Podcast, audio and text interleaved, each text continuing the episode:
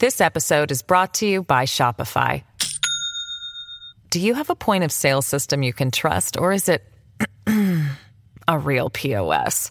You need Shopify for retail. From accepting payments to managing inventory, Shopify POS has everything you need to sell in person. Go to shopify.com slash system, all lowercase, to take your retail business to the next level today. That's shopify.com slash system. Hello, everybody. This is Marshall Poe. I'm the editor of the New Books Network. NBN listeners like to read books and buy them. So we thought we'd tell you that right now, our friends at Princeton University Press are having a remarkable site wide sale. You can get 50% off books, including ebooks and audiobooks, with the code 50, F I F T Y, at checkout until May 31. You can save some real money on Princeton University Press books. I encourage you to go there and check it out.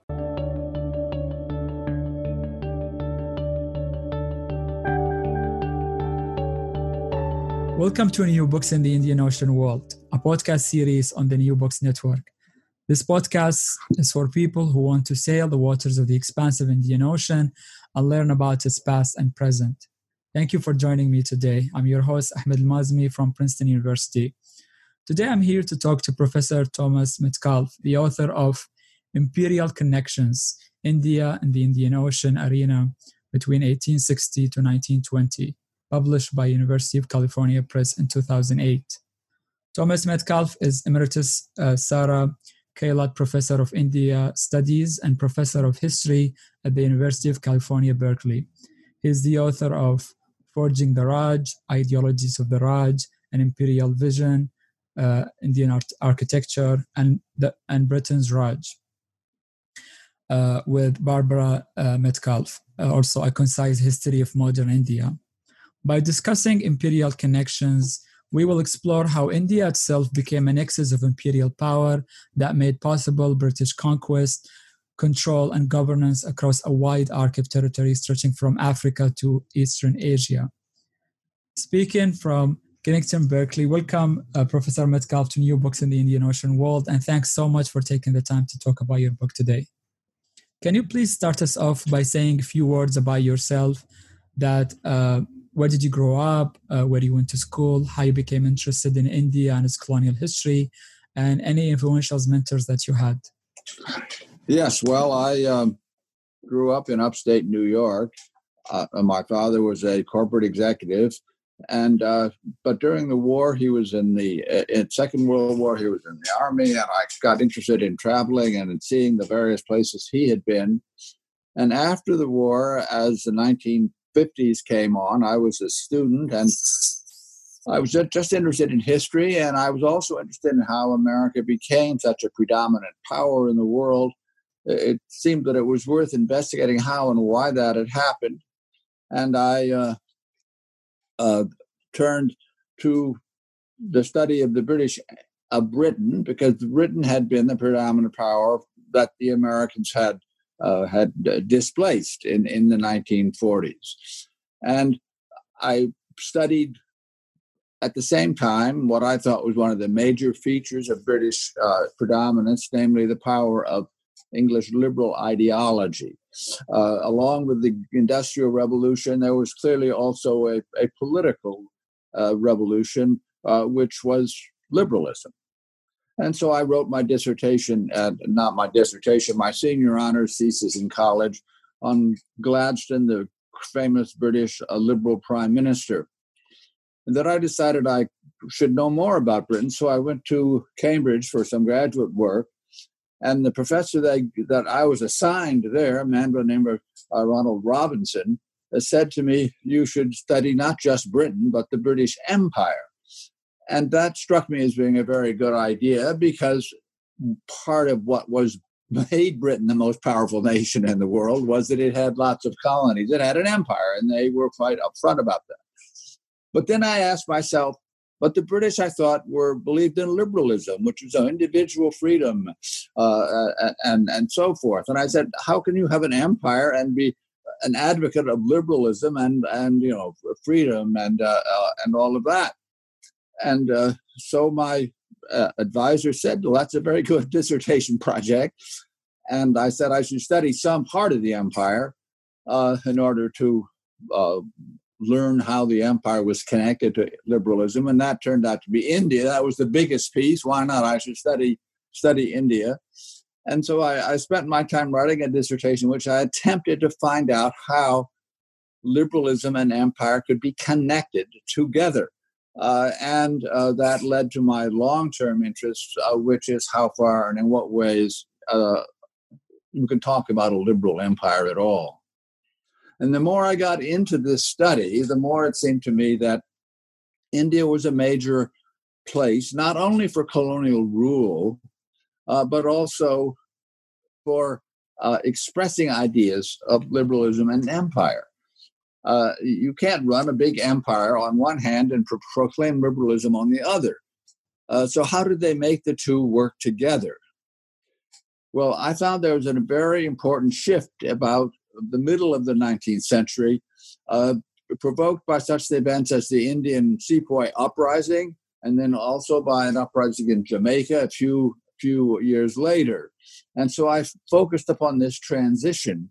Uh, and I would say, quite frankly, that the earlier period, the period of John Stuart Mill and Macaulay, was a period in which liberalism justified itself by saying that we are going to transform India uh, and make it a major uh, free country. But we have to work at it. It's going to be necessary for us to do it. And uh, uh, Mill even made up a list of, of colonies which he thought should be transformed, India being at the top of the list.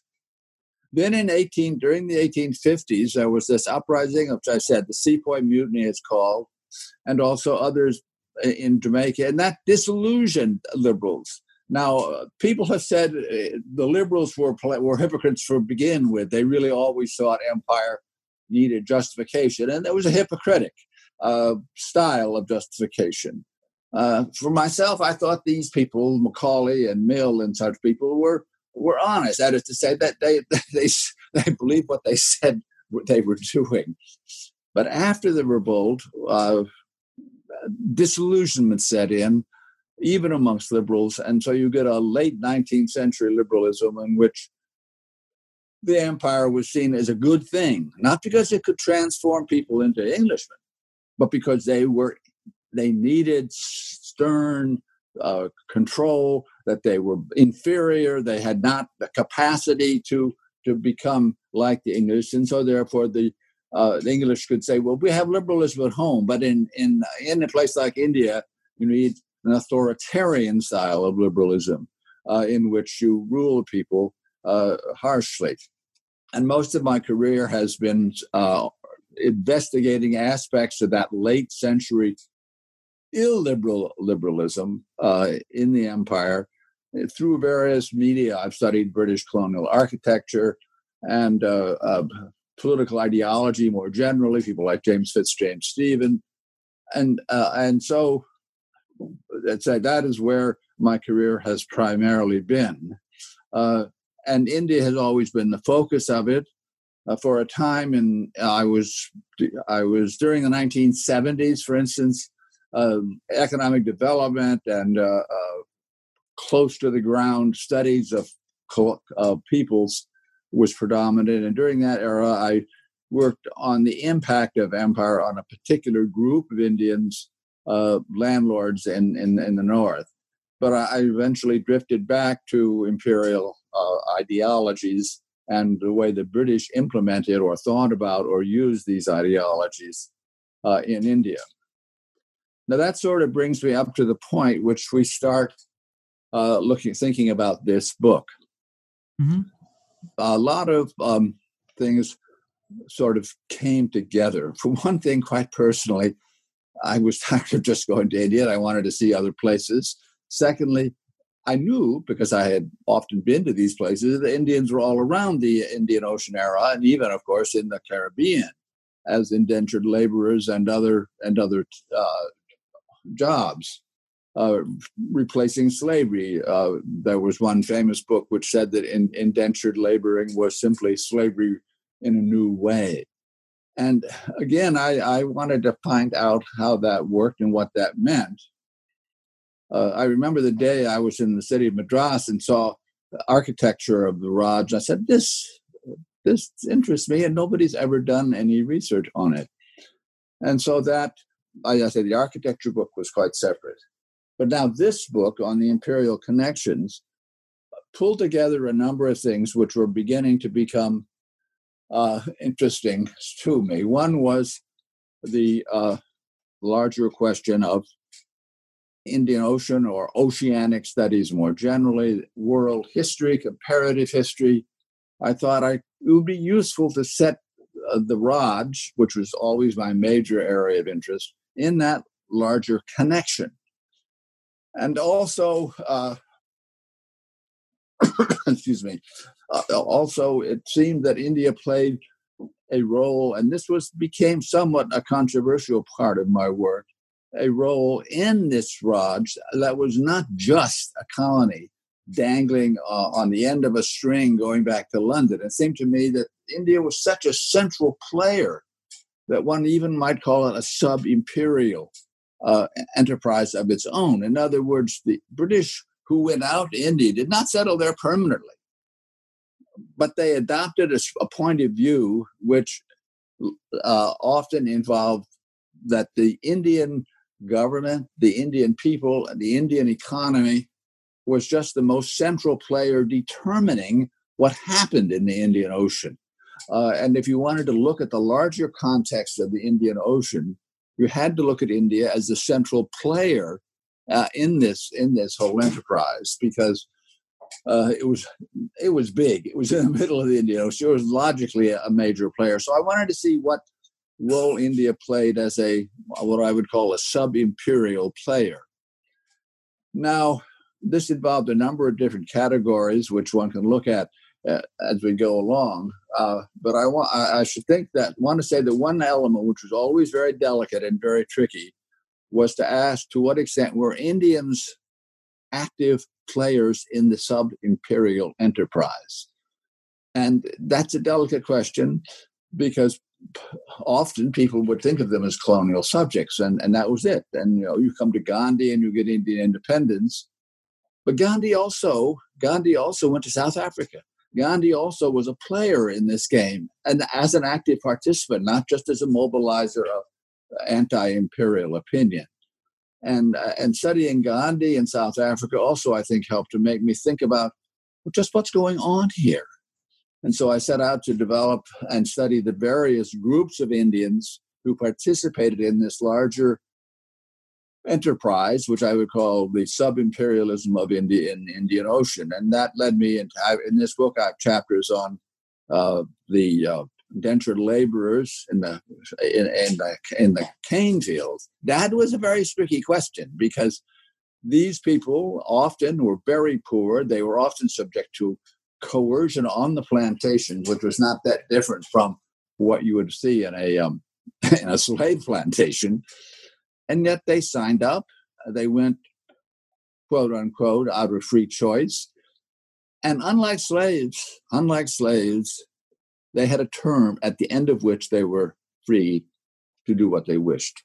And so uh, I try to point out that however they were coerced in the initial uh, era, they did have freedom of choice at the end of the expiry of their of their contracts. And lots of people also went to India uh, for other reasons. I'm sorry, went to Africa or Southeast Asia for other reasons.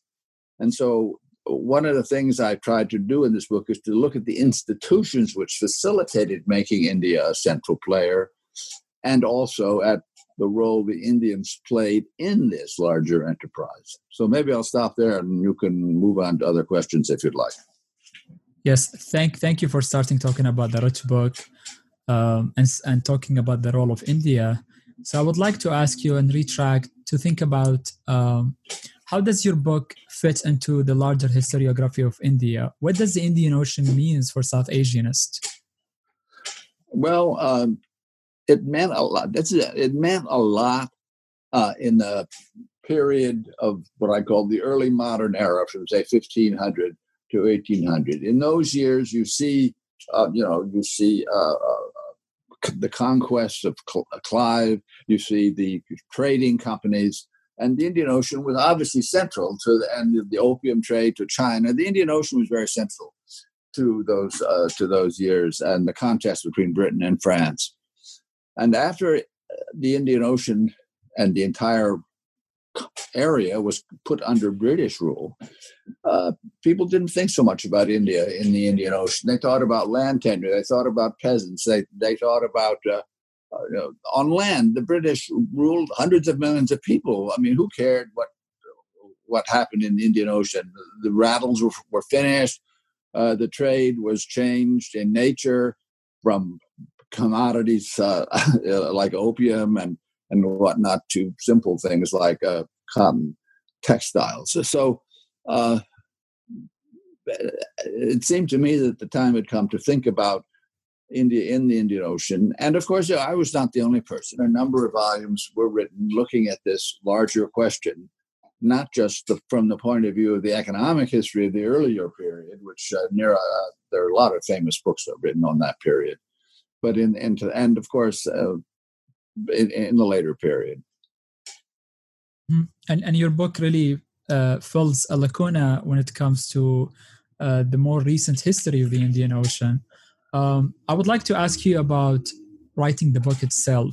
What was the research process like uh, and the methodologies you've used in writing it? Well, um, the research methodology was classic uh, academic history, if you will. I went to the archives and read the documents that I could get my hands on. Uh, I spent a lot of time in, in, in, New Delhi in the Indian National Archives, which I've always enjoyed and was very happy in, actually.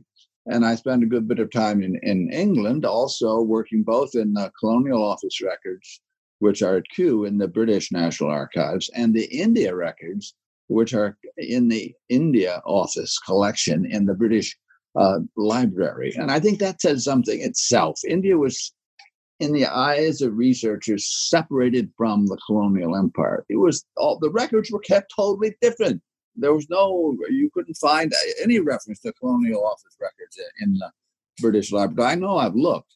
And so I went back and forth to these archives. I also spent uh, a couple of months in South Africa because uh, I wanted to see how the recruitment of Indian laborers for the sugar plantations worked. I mean, I, was one thing to talk about a new system of slavery as one author. It was another thing to find out what was it like how did it work? I wanted to get the institutional side of these things. And so at Pietermaritzburg, the archives of the Indian, of the then uh, apartheid state, actually, uh, province of, of Natal.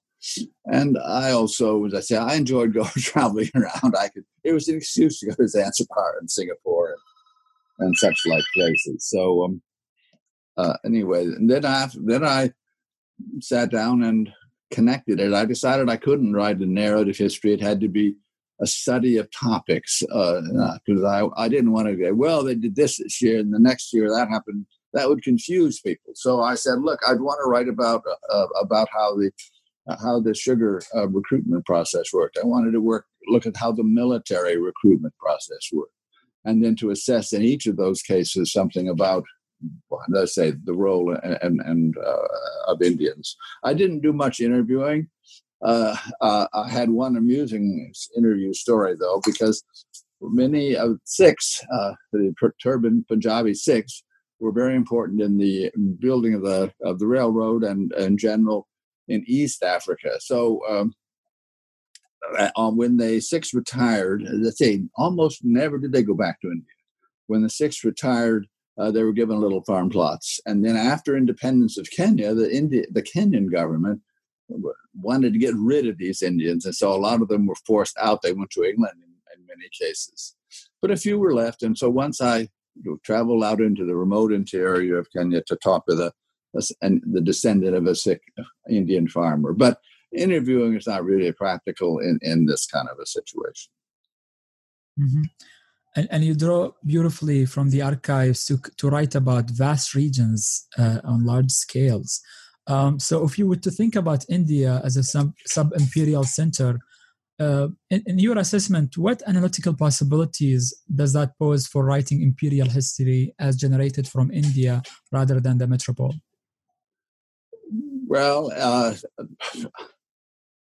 it's hard to know exactly how to respond to that. I mean, uh, you have to look at the uh, you have to look at what the Indians were doing in terms of the empire, and I think uh, that was often been inadequately assessed. And I mentioned Gandhi a few minutes ago, but Gandhi is a classic case of someone who couldn't get a, a legal employment in Bombay after he finished his training in Britain. Uh, and he went so he went to South Africa, uh, where he worked as a lawyer for Indian merchants and then from there got involved in uh, in in um, in political activities. And it's interesting to, to say two things. One is that Gandhi and many of the people, educated Indians of his day, were imperialists avowedly. They thought the British Empire was a good thing. It enabled them to travel and to make money, and it gave them connections, uh, which they utilized, particularly the merchant classes, uh, in addition to and quite apart from the uh, uh uh, sugarcane of indentured laborers, lots of them went because they saw the opportunities of the empire. I think one of the things you have to look at uh, is to see how the how empire could make opportunities for people, and you find that quite quite. I mean, the Indians built the uh, the Kenya the railroads in Kenya. Indians became mer- merchants everywhere, uh, and often educated elites who would travel to various parts of the empire. So, in the process, of course, they generated hostility not just uh, from the local people. And, you know, eventually, as I say, the, the, the collapse of this whole system came about in part with the growth of Indian nationalism. Indians became focused on their own freedom struggle. Gandhi came back to India, but also they were uh, looked upon with substantial hostility by all the countries where they had been trading, where they had been doing uh, uh, what uh, useful jobs, because they saw the local people saw uh, the Indians taking uh, opportunities which should right. This nationalism, bluntly speaking, came and pushed Indians out in very mo- most of Africa and the Southeast Asia as well. Those are the two regions where the so an Indian look at look at the Indian Ocean from the point of view. You have to think about the empire. You have to think about nationalism, and you also have to think about trade. There was trade all the time going on, even uh, uh, after the uh, demise of the famous trading companies. This episode is brought to you by Shopify. Do you have a point of sale system you can trust, or is it a real POS? You need Shopify for retail. From accepting payments to managing inventory. Shopify POS has everything you need to sell in person. Go to shopify.com/system all lowercase to take your retail business to the next level today. That's shopify.com/system. Mm-hmm. Uh, in your book, in, in, in attempting to write uh, the history of all of these colonies from East Asia to Africa, you've deployed the conceptual framework of a horizontal web so, can you explain to us what you mean by that, and how did that help you to narrate this history? Well, it's not a very complicated uh, idea. The idea is that the colonies were connected to each other uh, through trading, administrative, uh, migratory movements. They were not just connected, each one separately, uh, to to Britain. And uh, I mean, that's what I mentioned. The, I mentioned the archives being not connected uh, for India and for the colonies. That's exactly what I was trying to argue against. Uh, that there were connections.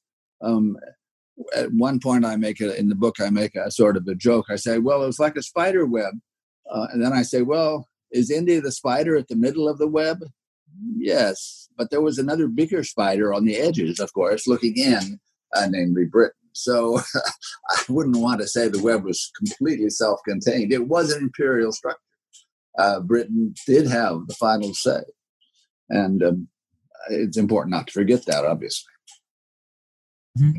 So you've mentioned earlier uh, some remarks about the historiography of South Asia. So I would like to ask you, how does your book reassesses the historiography of the Indian Ocean during the colonial era? beyond the common understanding of it as a British lake in the second half of the 19th century? Well, that's a that's a delicate question. Uh, I don't know that I can really answer that, except to say that there were lots of different ways in which it interjected itself, in which uh, contemporary historiography would be would be involved with this this subject. Uh, uh, I'm sorry, I really can't answer that question in, in, detail. Uh, I think the book makes very uh, important contributions in thinking about how not just the British were traversing this ocean and generating history, but also people coming from the region of South Asia and being dispersed across this vast space are also taking part uh, in, in the so-called British Lake, which really shows it as not merely British, right? Um, yes, that, that's my point. Is that people, the Asians, uh, uh, particularly the Indians. Now you can say, well, what about China? The Chinese were also very much involved as traders and as and as tin miners in Malaya and whatnot. But China was never part of the empire. Hong Kong didn't really have much of an effect on the larger Chinese situation.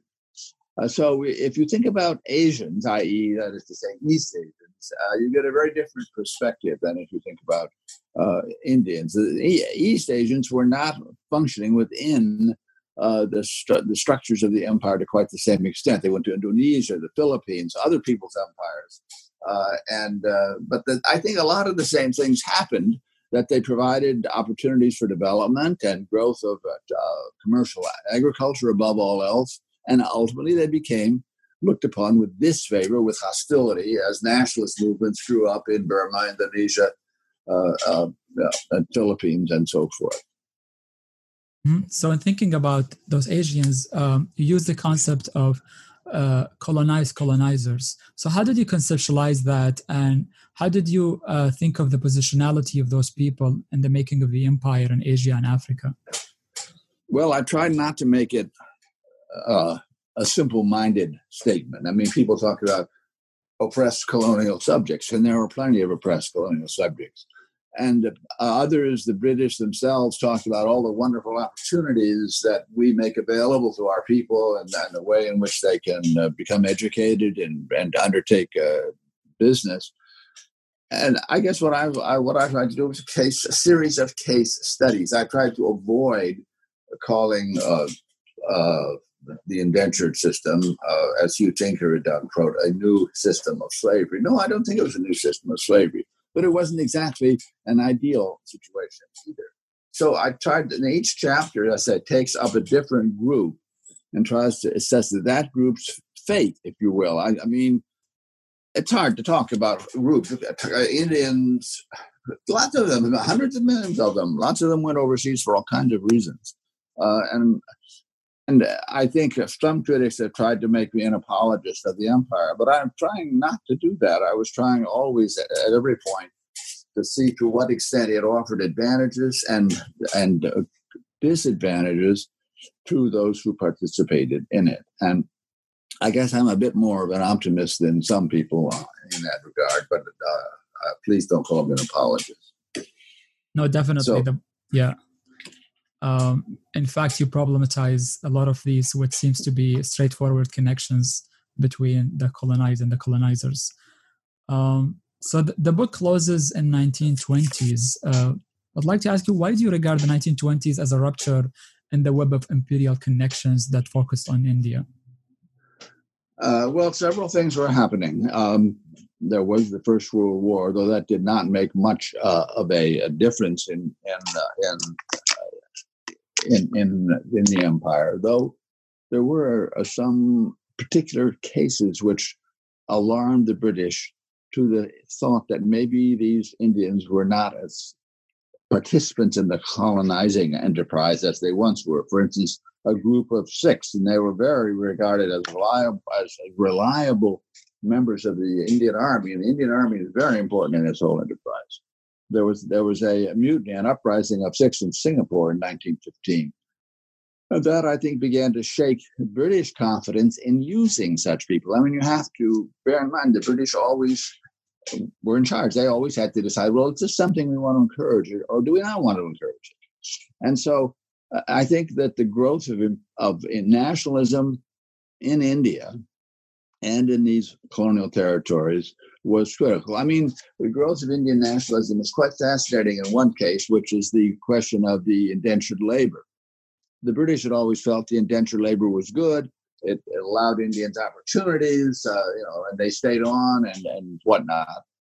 But increasingly, stories of of really oppression and extortion, and particularly uh, sexual uh, harassment uh, on these plantations drifted back to India. And people like Gandhi and others began to say, no, we don't want this. We cannot have our subjects treated like this. They, they're Indians and they should not be uh, uh, subject to the kind of exploitation that happened on these plantations. And so, uh, and uh, then the British eventually began to agree with them uh, and say, well, maybe we could get rid of this altogether. It became apparent, for instance, that you didn't need these, you didn't need Indians on these plantations anymore because it was possible of by the 1910s and so, so thereabouts to get local workers. I mean, you see the beginnings of the apartheid system in South Africa. You put the South African blacks to work on these uh, on these sugar plantations. You don't need the Indians anymore. So why give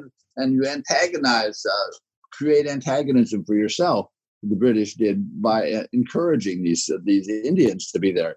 So you see, uh, the First World War era is important, I think, insofar as you talk about the growth both of Indian nationalism and colonial nationalism, and the British attempt to adjust uh, to uh, to to these changes. Now, it doesn't. Nothing happens right away.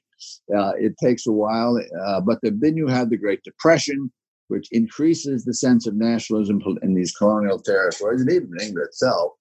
And then you have the Second World War, and there you have that traumatic, climactic uh, occasion uh, in which the uh, British in Burma abandoned the, the, millions, literally, of Indians they had encouraged to come there.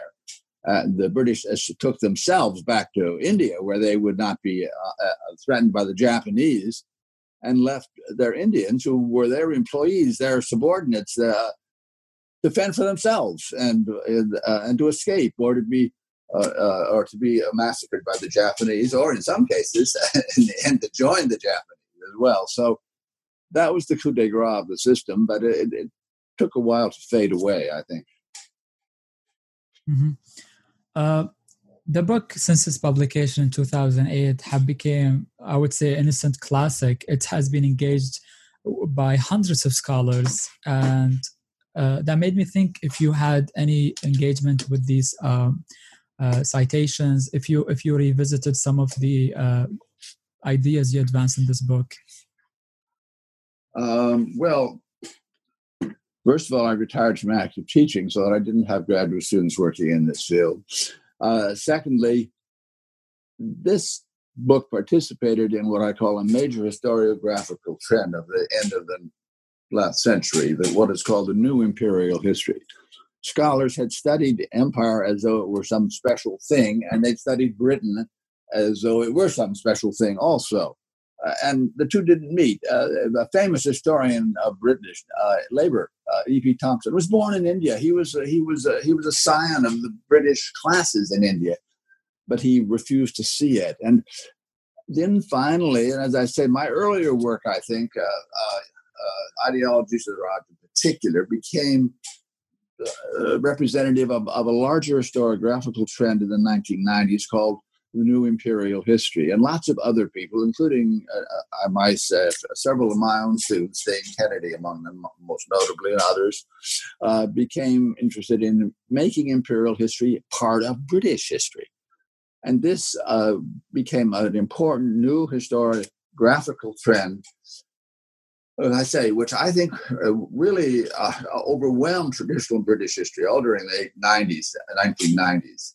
In fact, uh, people would say, I mean, I, I, sort of say, well, the year I taught the British Empire in the same classroom as the British historian, a well known, excellent historian, Thomas Laqueur, and I got more students than him. Then I realized that this was something that mattered to people. Empire mattered. And the American invasion of Iraq in 2003 also increased interest in this whole field. And that lasted, I think, until the last few years, and finally has now been pushed aside by related but somewhat different uh, interests in so-called global history, comparative history, uh, and and and so forth. I didn't want to talk about comparative history and global history because I felt I had all I could deal with uh, in talking about the British Empire. But now people are interested in larger issues and, of course, quite different issues uh, uh, of all sorts. And since the since then, I've been reading a bit in American history, and it's interesting to see how American history has accommodated uh, the growth of, of these kinds of concerns. Well, thank you for writing this book. This book has been really helpful for me as a graduate student. And it's amazing how you brought this vast geography in one coherent narrative. Um, and I would like the listeners to uh, listen to some of the passages from the book if you would like to read perhaps the last paragraph of the book. I'll read the last paragraph of. Let me read you one other paragraph, if I might, which is just about uh, uh, uh, um, the, of the British, the kinds of people who would come to India in, and be involved in this. I'm sorry. Um, you find out uh, one of the things about the empire is it attracted all kinds of strange, offbeat uh, British uh, people who were ill at ease or uncomfortable. Who you think of Lawrence of Arabia? Yeah, some of these were very famous. Others were hardly anybody. Now, I'd just like to read a paragraph about um, one of the people who's very important for me here. Tristram Charles Sawyer Speedy, 1836 to 1910. Born in Meerut, son of James Speedy, a lieutenant in the 3rd Regiment of Foot, Tristram Speedy was commissioned into the Indian Army in 1854, first posted in Meerut and then in Peshawar. He, but he resigned his commission, took up a life of wandering adventurer, as I could say here, took him first to the court of King Theodore of Abyssinia, where he served a time as British vice consul in Eritrea, then to New Zealand, where he enlisted in the local militia that were fighting the Maori, and ultimately back to Abyssinia in 1868, where Lord Napier summoned him to act as interpreter and advisor for the campaign that was to terminate in the siege of the forest of Magdala and the death of King Theodore. After the Magdala campaign, Speedy took charge of the orphaned infant of the king, whom he brought with him to England and subsequently to India, where Speedy secured the post of district superintendent of police in uh, in Sitapur. After two years in India, Speedy moved on to the Straits, where in 1872 he took up the position of superintendent of police in Penang. He resigned a year later to take up service with a Mantri of Meerut, uh, who was a native prince. A month later, he was on his way to Lahore to recruit troops for the Mantri of Meerut. Uh, and I, that, I think, gives you a sense of the sort of wandering character. I mean, this is all done in the Indian Ocean. He never went to England. He never had anything to do with England. He worked in this arena, stretching from Malaya to Abyssinia, and of course, with recruiting of Indian troops, recruiting of Indian troops, uh, uh, absolutely central. Let me can let me can, can, uh, read the the last paragraph, which I alluded to already. The fall of Singapore and Burma to the Japanese in 1942 delivered the final blow. As one devastated officer who joined Bose's Indian National Army, fighting with the Japanese against the British. Uh, as one devastated officer who joined the Indian National Army, quote, I was brought up to see India through the eyes of the British officer. At the back of my mind was the traditional urge of loyalty to the king. That's the sub imperial enthusiasm, which I've talked about. But, but I say, but no longer. With the surrender of the supposedly impregnable fort at Singapore, the entire legitimacy of the Asian empire had been shaken.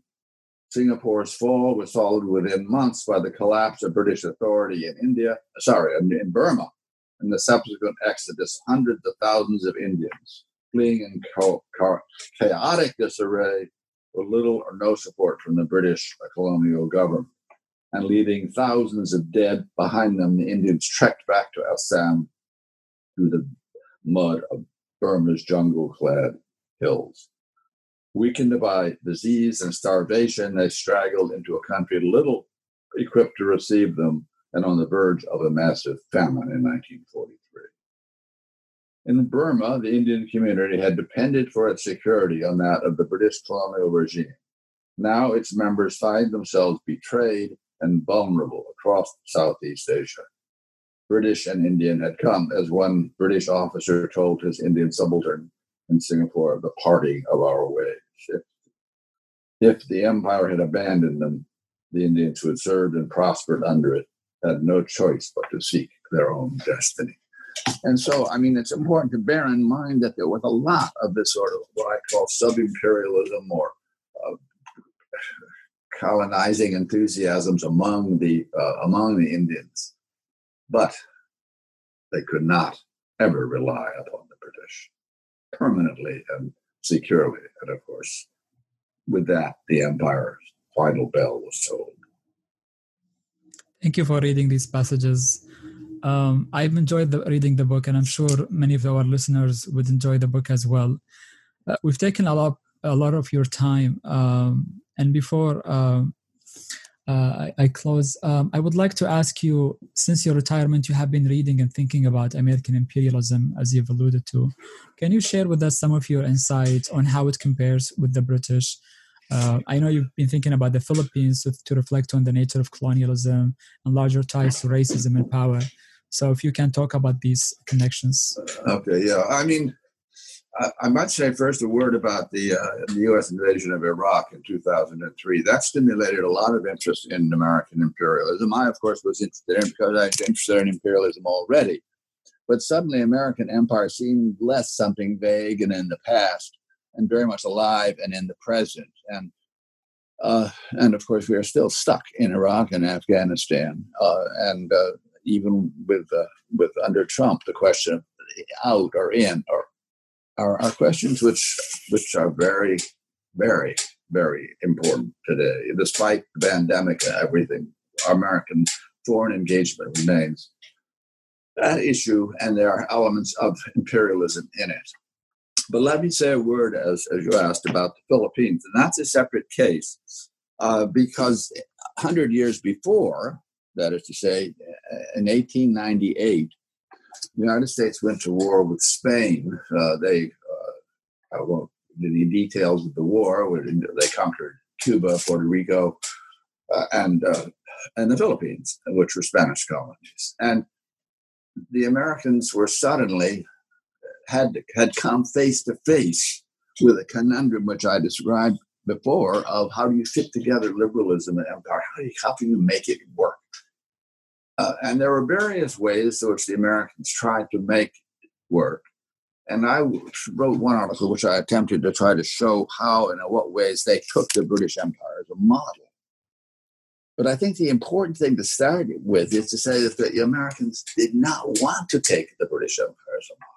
They did not want to be seen. They had a hard time seeing themselves as an imperial power. It was just not. I mean, what what is it then? They kind of taken all the west from the Indians. I mean, this is a kind of a, an act of self deception with which Americans have been engaged for, for a century and more it's like nowadays we're talking about racism is embedded in American culture. Well, I think imperialism also is embedded in American culture and part of the same thing as racism at some level.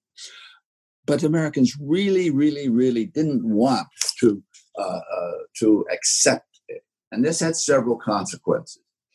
One of which was that those who did want to accept it, of whom the most important was Theodore Roosevelt, uh, uh it was a um, difficult task to convince his fellows that we should actually rule the Philippines like as a, as an imperial uh, society. Uh, for one thing, one of the things that the British, the Americans did was to conquer certain strategies of rule in the Philippines, which I won't go into in detail. But and they built a little hill station. The British always like to have hill stations for rehabilitation. Uh, but they never set up a proper colonial service. They were always very much afraid of being seen as an imperial power. And the result was that the classic uh, colonial era, era, of the Americans in the Philippines was hardly a decade or more. Uh, by the time Woodrow Wilson, the Democratic Party was very much anti-imperial. William Jennings Bryan had run two election campaigns against Theodore Roosevelt, both of which he lost. So there was imperial sentiment in the United States at that time. But increasingly, they didn't want to avow it. They didn't want to admit it. And so the Americans did put their liberalism into practice, if you will, a bit more and a bit sooner that, than the British. The British ruled India for 100 years before there was ever any appreciable Indian political uh, uh, voice in the legislature. In the American case, once Woodrow Wilson came in, this was only 15 years after they conquered uh, Philippines in the first place. Uh, they began to hand over power to elite Indian, uh, Filipinos, to be sure. And so you can see that American imperialism was always something that made Americans unhappy if it were avowed. And you can say the same thing about racism if you want, but it was there and it wasn't going to go away. And uh, it had to be hidden. And of course, if you hid it, you did allow the quote colonial subjects like the Filipinos a lot more autonomy until they eventually threw the Americans out. But that was not until the 1970s. That was a long time what the, that the U.S. continued behind the scenes to uh, uh, to uh, act as an imperial power. And even in the early days, people were not felt this was made it made them uncomfortable. I mean, it, in Manila, and I think in 1903, I read a report of somebody who said that the the colonial government had read uh, the Fourth of July proclamation, and this person who was writing this note said to read the Fourth of July proclamation to Filipinos, uh, considering the situation where we are in, seemed a little bit odd. It was odd, but it was something the U.S. was determined not to acknowledge. I think I've become a little bit more leftist, if you will, in that uh, in this whole thing as I've looked closer at uh, since the invasion of Iraq and and also thought about some of the parallels um, with the uh, with the current uh, concerns about racism. I mean, there's a talk of taking down a Theodore Roosevelt statue. Uh, the statue business is is an interesting commentary on empire, and I would like to see more people thinking about it instead of just putting statues, uh, dumping them into the river or whatever, because they are very, very telling reminders of a larger not just slavery, but of the larger imperial enterprise. In Britain, of course, uh, the statue of a, a, slave trader was dumped into the river. Uh, I'm not in favor of that, but I am in favor of thinking about your history in this larger context.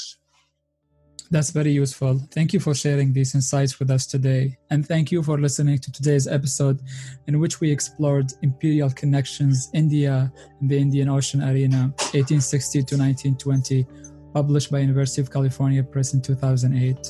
This is your host, Ahmed Al Mazmi. Stay tuned for the next episode of New Books in the Indian Ocean World.